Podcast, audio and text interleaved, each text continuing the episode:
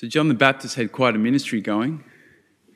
He had his own disciples, guys who, I suppose, like Jesus, they'd, they'd left everything and they'd followed John and you know, put all their hopes in this ministry and no doubt a lot of their identity and their value. And, and suddenly, uh, in the midst of their success, they realize that there's someone else baptizing. and they get a little, we might say, jealous. They come to John and they say, John, what's going on? This other guy, he's got more, more customers. Can you relate? Perhaps you too at some time have felt threatened when you notice that others have got what you want or others are doing better than you It's something that you put a lot of value in. I'm sure we can all relate, right? John simply replies by saying, A man can lay claim only to what is given him from heaven. This is uh, really quite profound and important for us.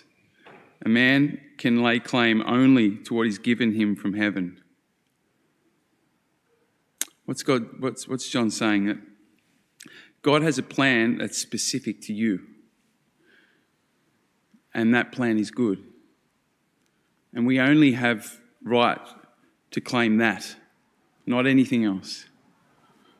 See, John was totally at peace because he knew what God was calling him to, and he focused on doing that. His security and his meaning came from living out God's will, playing his part in the bigger story, not from comparing himself with others.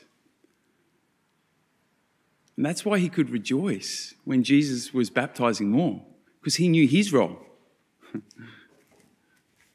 he could rejoice at the success of Jesus. There's so much that we go after in life, isn't there? There's so much that we, we kind of we, we grasp after. But what really matters is whether we've aligned ourselves with God's purposes.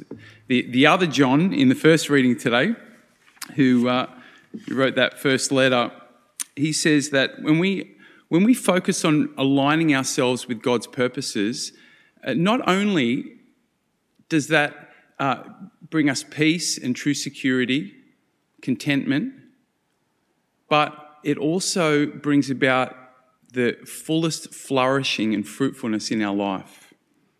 He says, We are quite confident then that if we ask the Son of God for anything and it is accordance with his will, he will hear us.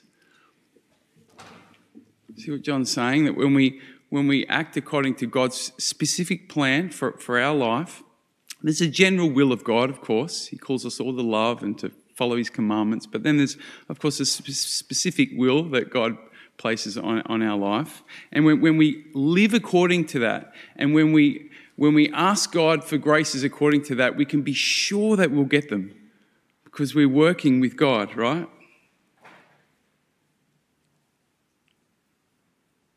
So, the first important lesson that we learn from John the Baptist is to focus on what God is wanting us to do and, and us to have, you uniquely, and trust that that is enough. That was the, the, the, great witness of John, huh? He trusted that, that what God was calling him to do, that was enough for him. And it, and it was indeed enough. Another important lesson we learn from John's life and his ministry is that it's all about Christ.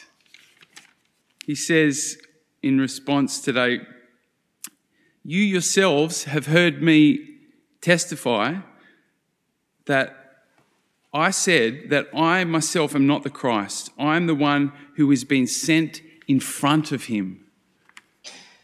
It's not about me, John's saying. All this great work I'm doing is not about me, it's about Christ. Now, if anyone could have let his success get to his head, I think it was John the Baptist, right? Because he, he had a good thing going. And people were looking to him as if, is this the Messiah? Is this, you know, he could have got a bit confused, right, about his role, but no, he didn't. He kept before him what it was all about. This is not about me, it's about pointing people to Christ. He must grow greater. and I must grow smaller. If we want our works of service and our love and, and our ministry to really bear fruit, we, we need to operate out of that same heart, huh? It's not about me. It's about pointing people to the Christ, of course, is the source of, of all love.